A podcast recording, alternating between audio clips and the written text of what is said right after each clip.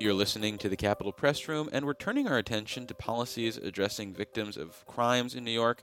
And our guest is Alice Hamblett, a senior policy manager for Common Justice, an advocacy and service organization. Welcome to the show, Alice. Thank you so much for having me. So, the state Senate recently approved legislation addressing eligibility for victim compensation funds. Can you explain how this measure, if enacted into law, would promote more equitable access to critical resources for victims of crimes? Victim compensation is money that's awarded to survivors of violence to help them recoup costs associated with their harm. It's state and federally funded, and the Office of Victim Services, or OVS, is the agency in New York State that's responsible for distributing this money to victims and survivors. It can be used to help pay medical bills if you were injured during a crime or needed to stay in the hospital. If a person who harmed you has access to home or your apartment, victims compensation funds can be used to get your locks changed or perhaps to relocate. They can also help with crime scene cleanup, essential personal property replacement. And in tragic circumstances where people lose their loved ones to violence, it can help them pay for burial expenses. And these funds are hugely important to healing because nobody wakes up and thinks that they'll become a survivor today. And they're also really important to stopping cycles of violence because we know when people have the resources they need to heal, they're less likely to commit crime for survival and they're less likely to commit crime in retaliation. That all being said, the Fair Access to Victim Compensation Act is focused on breaking down barriers that victims and survivors currently face to accessing these funds.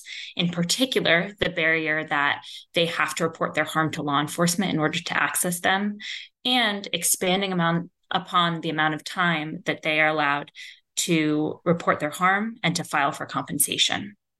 Well, your organization looked at claims uh, submitted between 2018 and 2020 for victim compensation. So, what did that data mine and, and analysis operation uh, tell you about the need for legislation like this? So, from the beginning of 18 through the end of 2020, we learned that about a third of claims for victim compensation were denied. But even more glaring is that Black, Latinx, and American Indian and Alaskan Native New Yorkers were less likely to be awarded compensation than their white counterparts. In addition, we dove deeper to look at assaults in New York City and found that while there were just over 200,000 assaults in the city in those same years, there were only about 5,000 claims for uh, compensation. And that's only around 2.5% of assaults, right, that had these claims. And this tells us that not enough people know about the funds, not enough people are applying for the funds. But also, this lack of applications for assault in New York City was also characterized by racial and ethnic disparities. So, assault applications in New York City were significantly less common for people of color than for white people. Evidently, the communities who need to know about this service the most either don't know about it or just from applying to receive it due to barriers like this police reporting requirement. Yeah, so let's talk about the police reporting requirement and how the legislation that moved through the Senate addresses that. Would it now just create alternative pathways to reporting so that someone could still get compensation?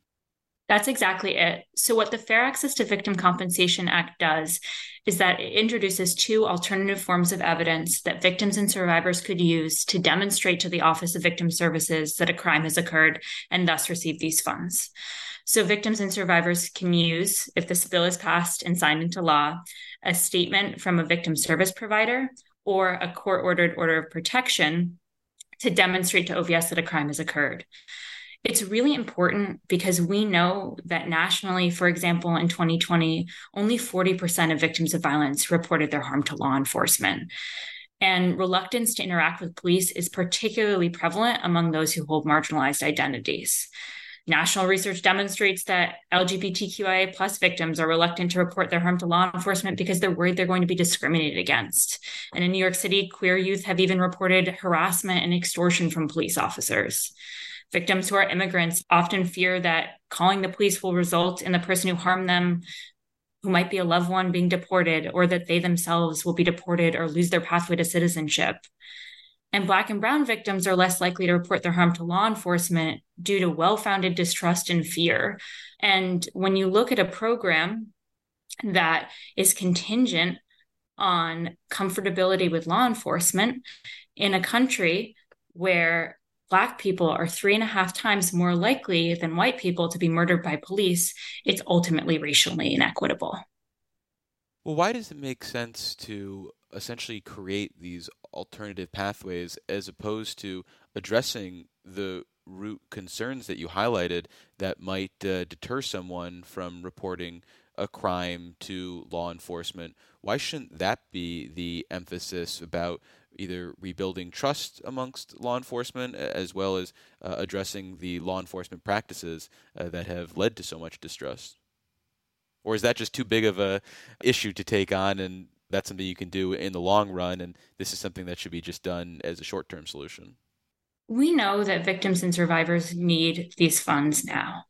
It's a really urgent issue. They cannot wait any longer to get what they need. And i'll also say that when we think about how to stop cycles of violence and how to increase community safety because I think law enforcement relationships often come into the conversation there. One of the ways that we can increase community safety, that we can create healthier communities, is to make sure that people have the financial relief that they need to heal.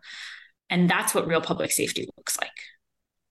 A component of this legislation also extends the window for filing a victim compensation claim with the Office of Victim Services from one year to three years. Why is three years uh, the right threshold? We at Common Justice, um, we're a victim service provider and an alternative to incarceration. We specialize in restorative justice. But we've seen just how nonlinear healing can be. It was one of our sponsors' colleagues who spoke on the record when the bill passed in the Senate the other day, who said, Victims and survivors, there is no timeline, right? So, with that being said, one year, which is the current uh, stipulation is not enough. Folks need more time to process what happened to them. They need more time to understand also the financial implications of what happened to them. And we have that coupled as well with, with right now, there is one week to report your harm someone could still be in the hospital during that first week. It's a laughably short amount of time. It's an arbitrarily short amount of time, and that needs to be adjusted. So, what the bill does is it increases that to a reasonable amount of time considering the circumstances, which is a common legal standard. By expanding eligibility, obviously the idea is that more people will be able to take advantage of victim compensation funds.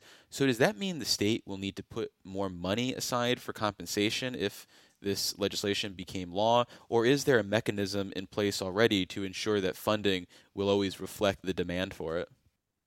We wholeheartedly agree that more funding needs to be allocated to ensuring that victims and survivors' needs are met and that the agencies that serve them are well resourced. But we also believe that reforms to the system cannot wait and that victims and survivors cannot wait for relief. So, as we make the push for more funding, we need to simultaneously be breaking down barriers to access, especially those that have an outsized effect on Black and Brown New Yorkers. Again, victims and survivors cannot wait. So, are you saying, though, then, if there is increased demand, that essentially the Office of Victim Services is going to have to triage uh, in terms of how it doles out money? Will it have to be a first come, first served basis? Or is there reason to believe that everyone who submits a claim will somehow get uh, reimbursed? Sure. So the Office of Victim Services has expressed that they need more funding to continue to keep pace with the amount of applications that are coming in. That all being said, it's difficult to determine, right, just how much money would be needed to account for perhaps more claims that are coming in. But for now, all we can ask for is equitable distri- distribution while simultaneously advocating that more funds be provided to agencies and to survivors themselves. Well, we've been speaking with Alice Hamblett. They're a senior policy manager for Common Justice.